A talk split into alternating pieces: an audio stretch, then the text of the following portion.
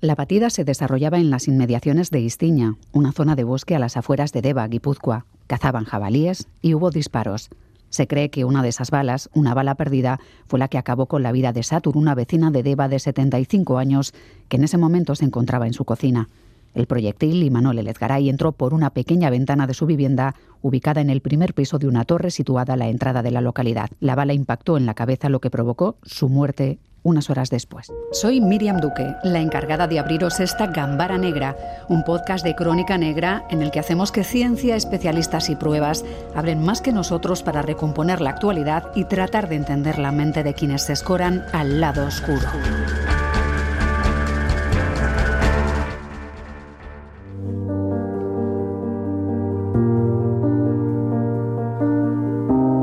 Eran los propios familiares de la mujer los que alertaban a los servicios de emergencias al encontrársela con una herida grave en la cabeza. Si bien los médicos pudieron trasladarla al hospital con vida, finalmente falleció. Era una mujer conocida en la localidad de apenas 5.000 habitantes que quedaba consternada por el suceso. Sí, un golpe muy fuerte. Para el pueblo también, pues eso, es un pueblo pequeñito de Eva y nos conocemos todos y, y sí, la verdad es que muy fuerte. La investigación pronto dio con un agujero de bala en la ventana de la habitación en la que encontraron a la mujer. Se utilizaron drones y sensores láser para identificar la trayectoria de la bala y descubrir su origen. Este resultó ser una batida rutinaria de caza que se producía a pocos metros de la vivienda en el monte Osío. Todo el mundo se preguntaba qué hacía una batida de caza tan cerca de una zona habitada. El presidente de los cazadores de Guipúzcoa, Ariz Ezeiza, explica que las batidas se acercan más a los núcleos urbanos porque los jabalíes cada vez se acercan más y cuesta más controlarlos. Los jabalíes están donde están, no entiende de, de, distancias de seguridad y evidentemente y muy a nuestro pesar nos estamos viendo obligados a dar batidas en zonas pobladas, concurridas, con muchísimo riesgo sin embargo, si la ley prohíbe que se lleven a cabo batidas a menos de 200 metros de zonas habitadas, ¿qué pudo pasar? En los días posteriores al suceso se dio con un jabalí que tenía en su cuerpo un agujero de entrada y de salida de un proyectil, por lo que se planteó que la bala que lo atravesó pudo ser la causante de la muerte. Una posibilidad que el perito en armamento César Charro considera la más segura en este caso. Esa bala, si ha atravesado al animal porque ha cogido zonas blandas, por ejemplo, sigue conservando el 75% de su potencia. Sin embargo, si la bala atravesó al animal, ¿cómo pudo llegar a impactar en una vivienda a cientos de metros? Las balas que se utilizan en este tipo de batidas pueden recorrer hasta 1.400 metros en línea recta. Si en su camino golpean en algún obstáculo, pueden cambiar su dirección manteniendo gran velocidad. Si me dices que hay un orificio de entrada y uno de salida, posiblemente esa bala ha impactado contra algún accidente del terreno, una roca, por ejemplo, y ha variado totalmente su trayectoria un cúmulo de infortunios que a veces ocurre un accidente, en palabras del presidente de los cazadores de Vizcaya, Javier Barona. En el año 98, de 198 capturas que hubo en Vizcaya, pues hemos pasado a este año 2022, hemos que se ha cerrado la campaña con unas 3.500 capturas. Nunca he conocido un precedente de esta magnitud y al final pues eh, los accidentes ocurren, como ocurren en otros, en otros sitios. La situación se sostiene sobre un equilibrio difícil, con una población preocupada porque no se repitan sucesos como este y unos cazadores que afirman sentirse presionados por las instituciones que dicen cada vez les exigen más cuotas.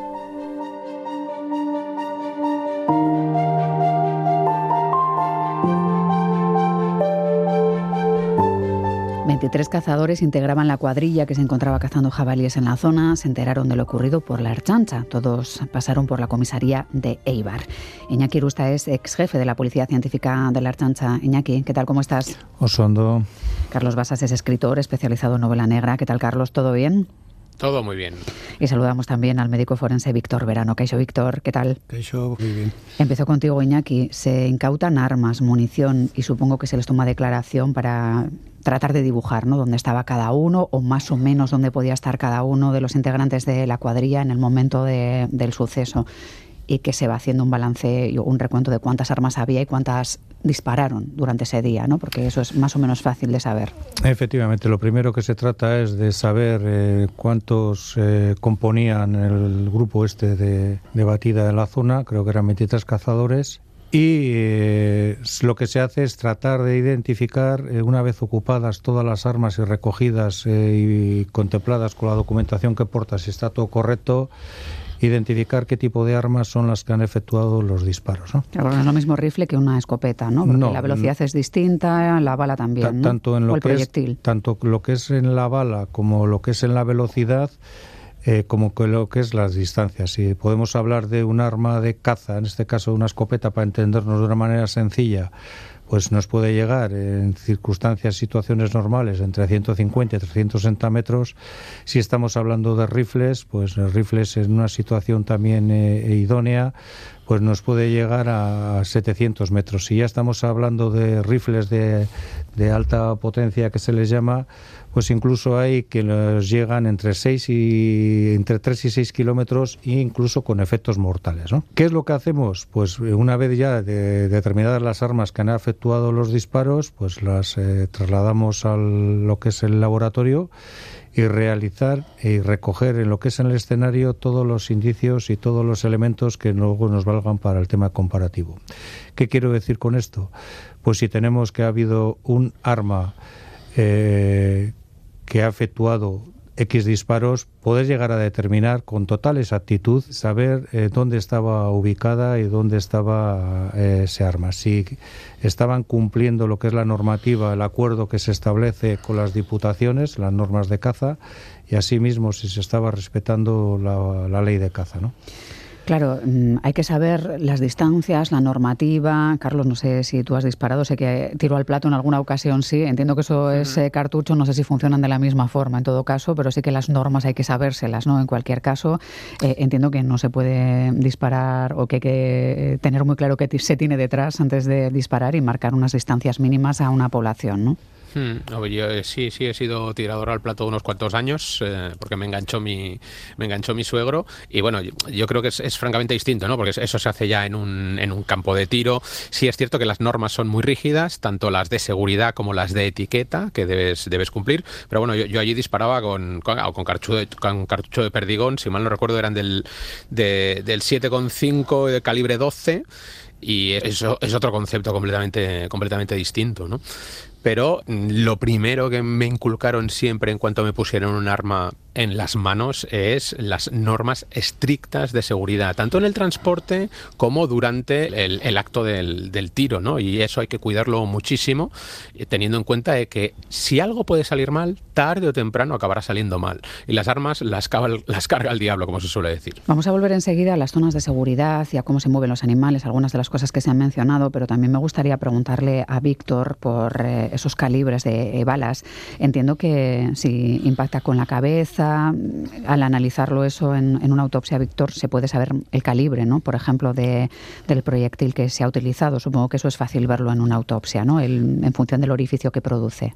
Bueno, en principio, eh, en una autopsia lo que, de este tipo de casos, lo que valoramos es tanto el orificio de entrada como el de salida, y en el orificio de entrada los elementos que acompañan a, la herida principal, al orificio de entrada. Es decir, los elementos del tatuaje, la cintilla de contusión.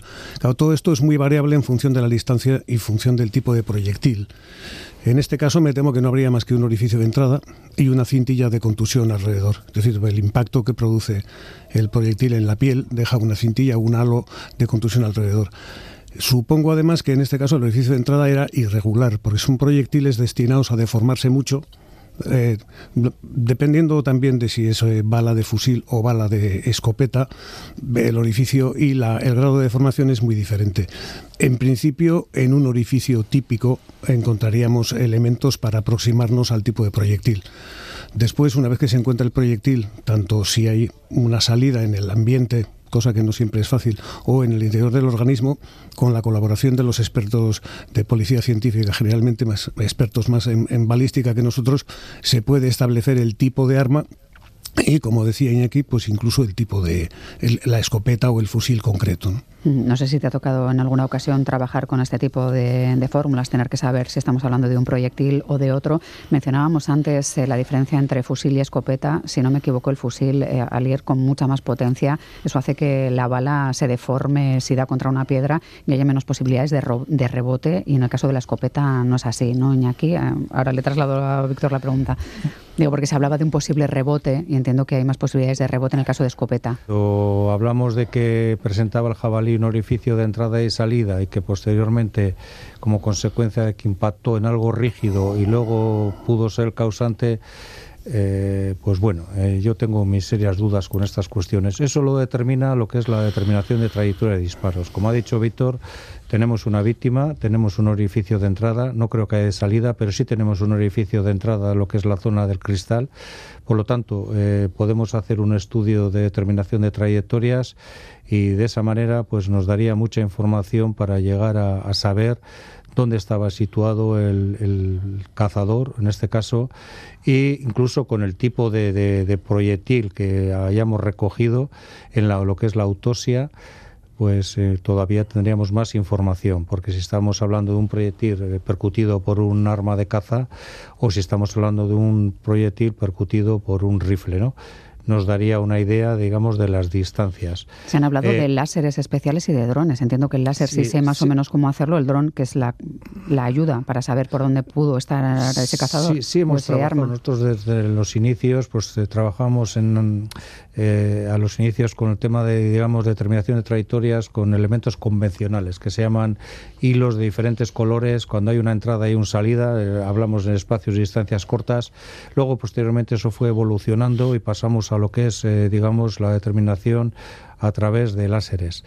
El, el dron que nos hace, el dron lo que nos hace es facilitar el trabajo aéreo para determinar por dónde va el láser y poder fotografiarlo, porque esto luego nos va a dar una perspectiva a la hora de determinar y hacer un estudio en el laboratorio. El dron esa es su función, ¿no? Ver qué, de qué entorno estamos hablando, de qué, de qué tipo de terreno, qué grados de inclinaciones elementos que había o obstáculos que había en el mismo y a partir de ahí pues el dron nos va sacando toda esa información y la mayor digamos de mayor importancia es la determinación del láser eh, la distancia o el recorrido que va que va desarrollando. Es importante, antes como comentaba Víctor, una vez que tenemos la, la bala recogida de la autopsia, en el laboratorio hacemos los estudios comparativos forenses que se llaman, porque hay un estudio que se llama de efectos, que sería las consecuencias o, la causa que ha desarrollado ese tipo de bala sobre aquello que ha impactado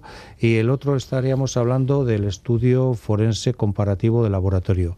Ahí es donde nos hacemos un estudio, digamos, para llegar a determinar a través de las esquirlas, las estrías, las marcas que dejan cada, cada arma que es característica y específica para poder saber qué, cuál y cuántas ha disparado cada una de ellas pues eh, habrá que activar, habrá que regular, habrá que modificar protocolos con respecto a distancias, a zonas urbanas, porque siempre que sucede una, una desgracia como es esta, pues es cuando se activan los protocolos en todos. Eh, se ha ido de, alguna manera evolucionando cada vez que ha ocurrido un accidente.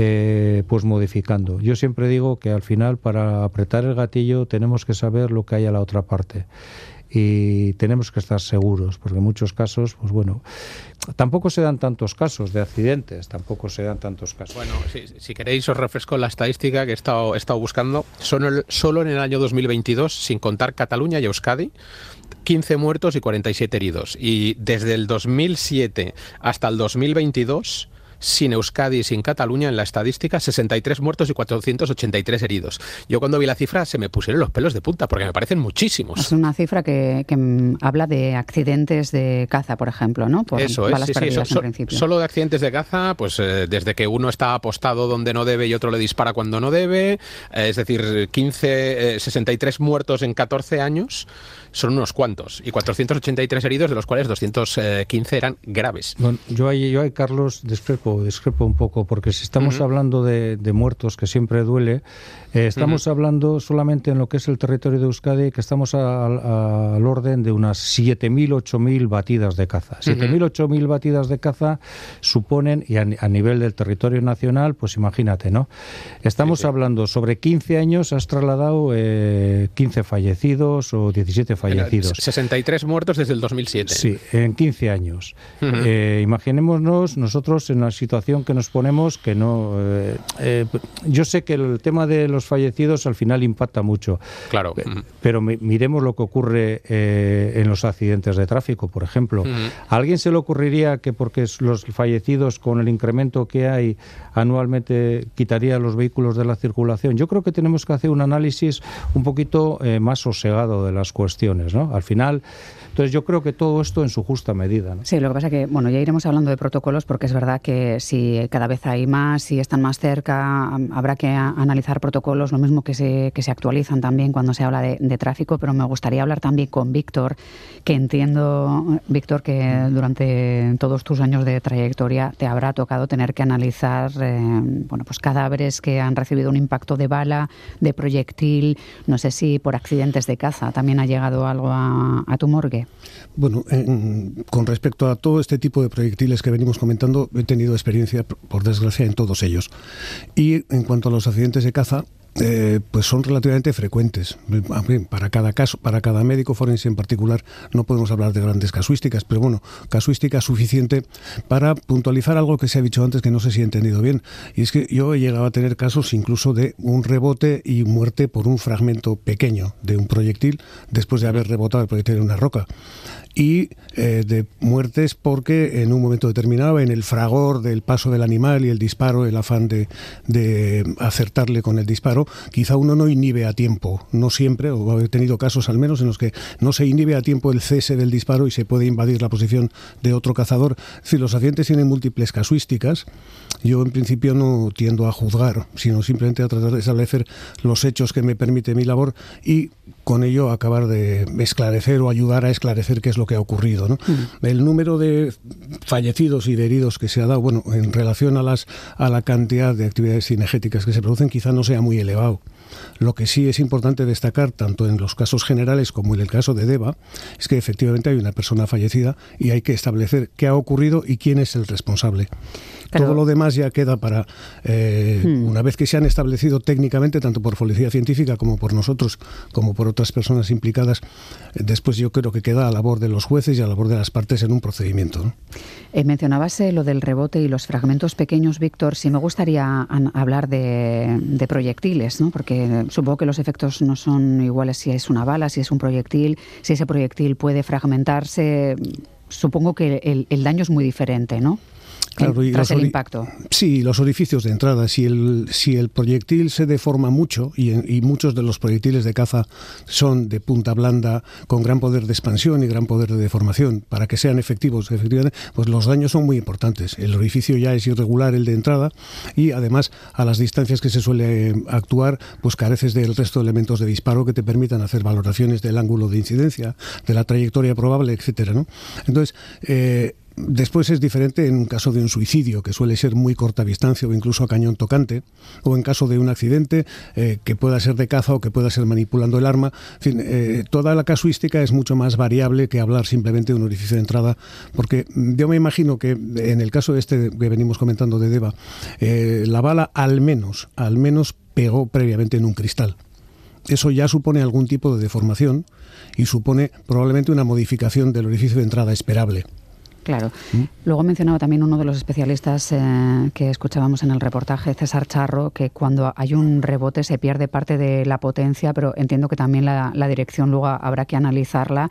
Aunque se pierda un 25 de, de, potencia, una bala acaba haciendo muchísimo daño cuando impacta en un cuerpo, ¿no? Ya si es en la cabeza, entiendo, Víctor, que es lo peor que puede pasarnos junto con el corazón probablemente. Eso es. Bueno, eh, en principio se puede esperar que una bala si choca contra algo lógicamente desvíe su trayectoria, incluso después de haber atravesado un animal, que es una de las hipótesis que se maneja, pueda desviar su trayectoria.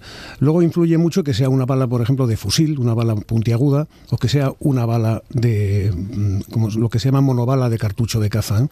Eh, las distancias, las potencias, las velocidades son muy, muy, muy diferentes el agotamiento de un 25 solo por ciento de la energía, bueno, yo creo que depende de si impacta en partes duras o blandas del animal, si se fragmenta o no se fragmenta, como en uno de los casos que he comentado que tuve que atender. En fin, eh, no creo que se deban establecer reglas generales salvo para aproximarse a los casos después. Como digo, la colaboración entre, en estos casos entre médicos forenses y policía científica creo que es lo que mm, debería centrar la atención. Hmm. Las postas eh, están prohibidas, ¿verdad? Eh, entiendo que porque se fragmentaba o porque salían muchos proyectiles, ¿no? Y eso aumentaba el riesgo. No sé si, si sabemos desde qué año está prohibida, porque entiendo que en algún momento habrás visto resultados de, de ese tipo de, de bala, ¿no? Las postas están prohibidas para caza por las características de los proyectiles. yo no soy un experto, pero se dispersan mucho, de forma que pueden hacer daño, aparte de ser menos efectivas para la caza, eh, se dispersan mucho de forma que pueden hacer daño a personas que estén cercanas o que hayan movido un poco su posición y no se espere. En fin, por otro lado son eh, proyectiles que pierden rápidamente la energía, con lo cual su alcance siempre es corto y son peligrosos tanto porque dejan heridos animales potencialmente agresivos como por eso que decía de que se dispersan mucho y pueden hacer daño en, el entorno cercano una vez que se han dispersado. ¿no? Por lo demás yo he atendido, suicidio, atendido he, estudiado y he valorado suicidios por disparos de postas porque están prohibidos de utilizar pero se venden en las armerías. Y bueno, sí, producen destrozos muy, muy importantes, sobre todo si hay una cierta distancia en la que ya pueden empezar a dispersarse. ¿no? Claro, este tipo de cosas a mí a veces me cuesta entenderlas. Eh, si está prohibido su utilización, ¿por qué se venden, aquí? No sé si es porque hay una normativa, porque en, teoría, ¿para qué íbamos a comprarlas si no las podemos utilizar? ¿O se pueden utilizar en campos de tiro?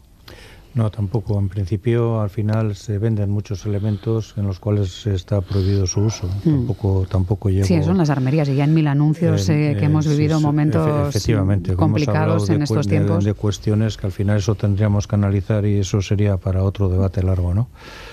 Pero bueno, ahí efectivamente, como ha comentado Víctor, están prohibidos su uso y, y la explicación técnica es eh, acertada en ese aspecto por, por eh, la cantidad de animales heridos que dejaban, eh, los compañeros que pueden quedar heridos en el entorno y al final lo que se determinó que las postas pues no, no eran... Eh, hmm. Habían que quitarlas del medio, ¿no? Claro, pues por eso no cuesta entender a veces que sigan vendiéndose ¿no? en, tiendas o en Y si aún así todo dices, bueno, pues le puedes dar un uso en un campo de tiro o así, pero es que tampoco. Entonces, por lo tanto... La verdad es que no, no, no, le, no le encuentro explicación. Sí, convendría evitar las posibilidades, ¿no, Carlos?, de que se usen. Si no se venden, si, si está prohibido, pues mejor evitar que se pueda vender, ¿no? Y así nos ahorramos un incidente en el futuro a, medio largo plazo, porque probablemente llegará, ¿no? Es imposible evitar eh, todos los accidentes, ¿no? Por mucho que tú acotes la venta.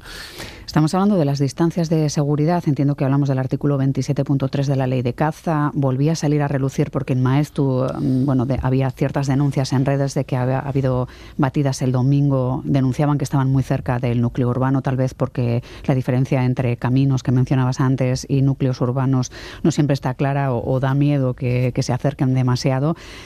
Si se acerca cada vez más los jabalíes, como también mencionaban, ¿no habría que cambiar también o revisar los protocolos para evitar que nos acerquemos con los disparos a los núcleos urbanos siguiendo esos jabalíes que efectivamente se van acercando más?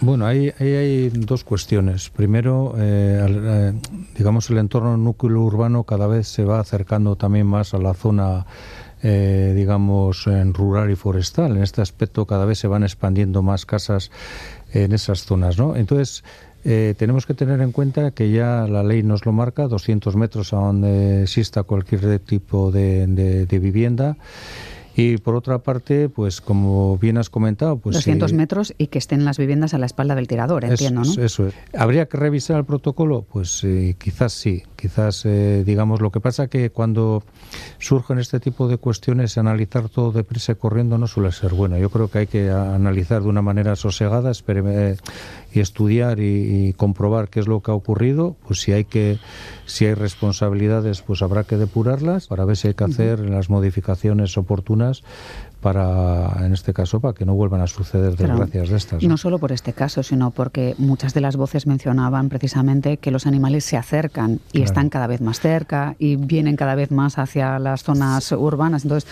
por tanto, estamos en riesgo de que esto sea más fácil que pase que hace unos años cuando para una batida de jabalíes no hacía falta acercarse tanto a los pueblos. los, animales, eh, al final, en este caso llamados salvajes, cada vez se acercan más a las zonas urbanas, estamos viendo, ¿no?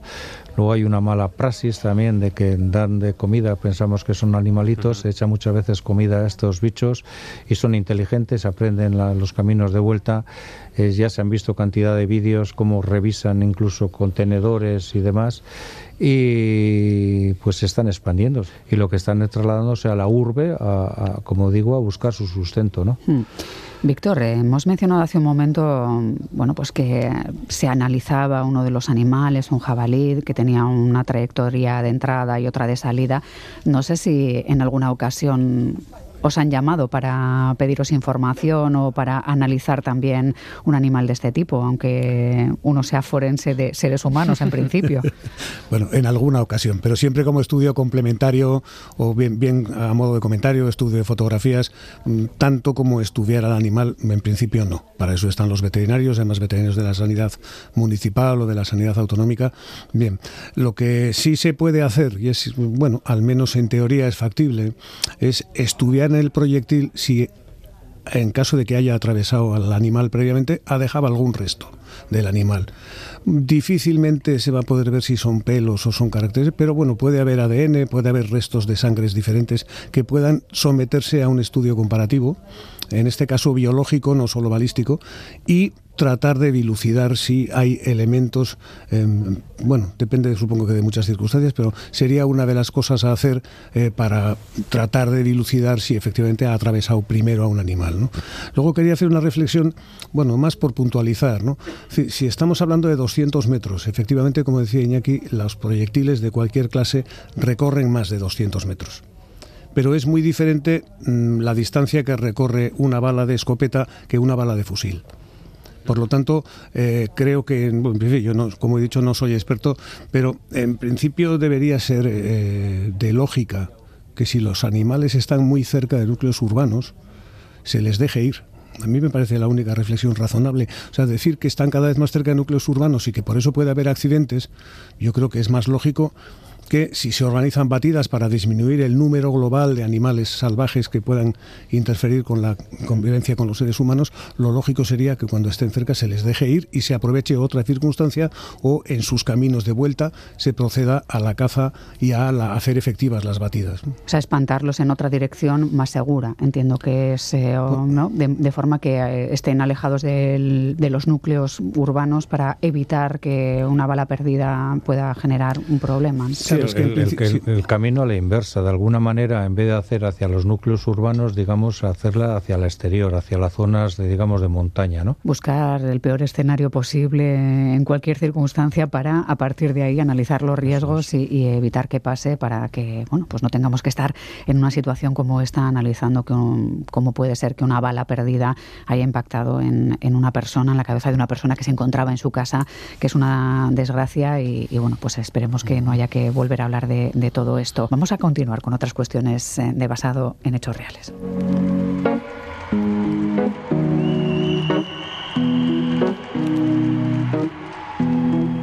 Carlos propone un documental que nos habla de un matrimonio, no sé si el más cruel de la historia de Inglaterra, pero uno de los más crueles, ¿no? El de Fred Rose West, una pareja aparentemente normal que escondía una oscura historia.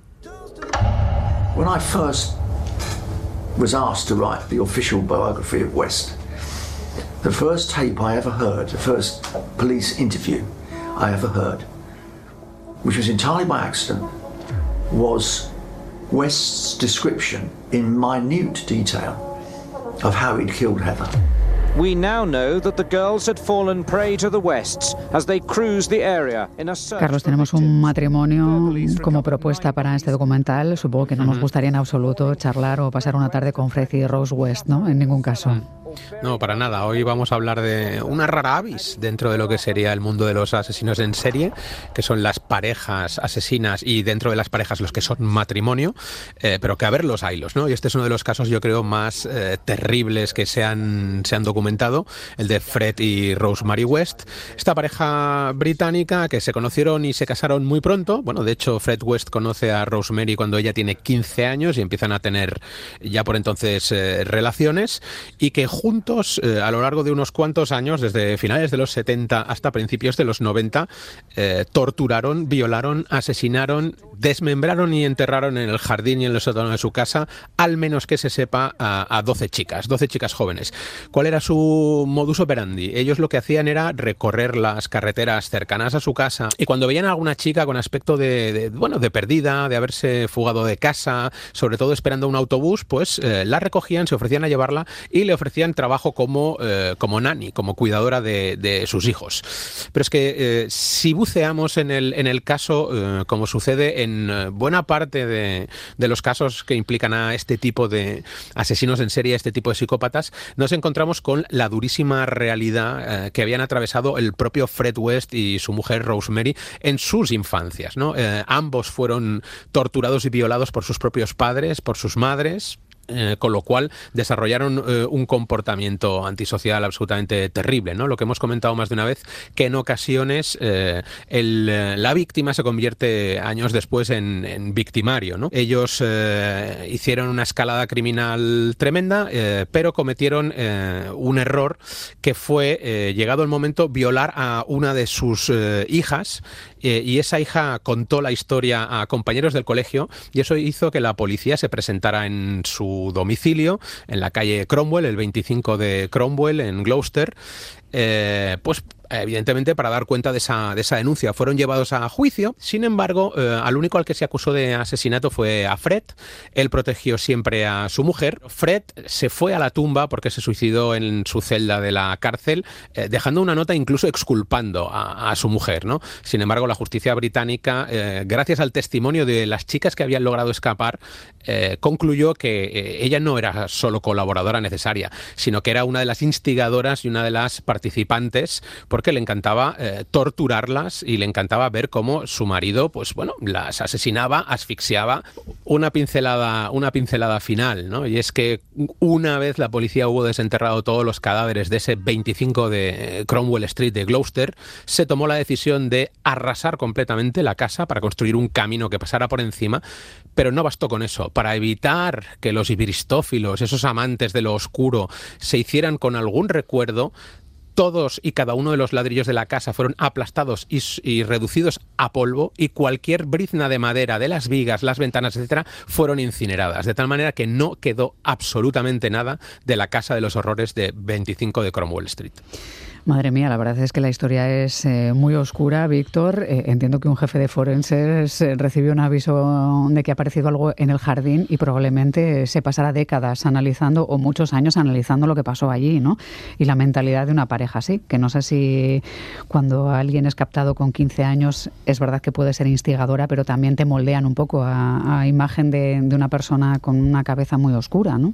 Bueno, hay trabajo de varios tipos y para varias especialidades de los forenses. Para varias vidas, desde, sí. Desde los eh, levantamientos de cadáver, autopsias, identificación, etcétera, etcétera, hasta posteriormente, si los tribunales lo solicitan, que lo suelen solicitar, el estudio pericial psiquiátrico de los autores. De aquí hay varias cosas que se vislumbran. Yo no conozco el caso en profundidad, lógicamente, pero eh, hablamos un poco de psicopatía, hablamos de traumas infantiles con generación de uh -huh. conductas, conductas perversas. Eh, como decía Carlos, es muy frecuente que las víctimas se conviertan en victimarios en temas de abusos sexuales, temas de violencia. Veo también en este caso un componente de sadismo, más allá de... de Totalmente. Y, y, y, probablemente componentes sexuales de tipo eso, como decía, sádico, perverso, eh, en unas personas que básicamente yo creo que su, su salvo que tuvieran algún tipo de enfermedad mental, que lo desconozco, su carácter primario, su personalidad primaria es de tipo psicopático. Pues así sí, con bueno, una los, pareja los... psicopática vamos a ir cerrando, Carlos. Has elegido. Sí, no, iba a decir que los tribunales determinaron tras eh, los peritos forenses eh, que bueno eran psicópatas, no tenían ningún tipo de eximente mental en ese sentido, ni enfermedad ni nada, ¿no? Eran absolutamente lo que solemos llamar monstruos. Eso es. Pues así con, con esta Casa de los Horrores cerramos. Carlos Basas, gracias por esta recomendación un poco más oscura, si cabe, que en otras ocasiones. Él está especializado en novela negra y parece ser que también en casos de especial sadismo como este que hoy nos traía. Agradecemos también sus indicaciones a Iñaki el ex jefe de la Policía Científica de la Archancha. Y las gracias también para el médico forense Víctor Verano. Todos cuidados, ¿eh? Es que recasco, Víctor. Es que recasco. Venga, un abrazo para Hasta todos. la próxima. Agur. Agur. Hasta luego.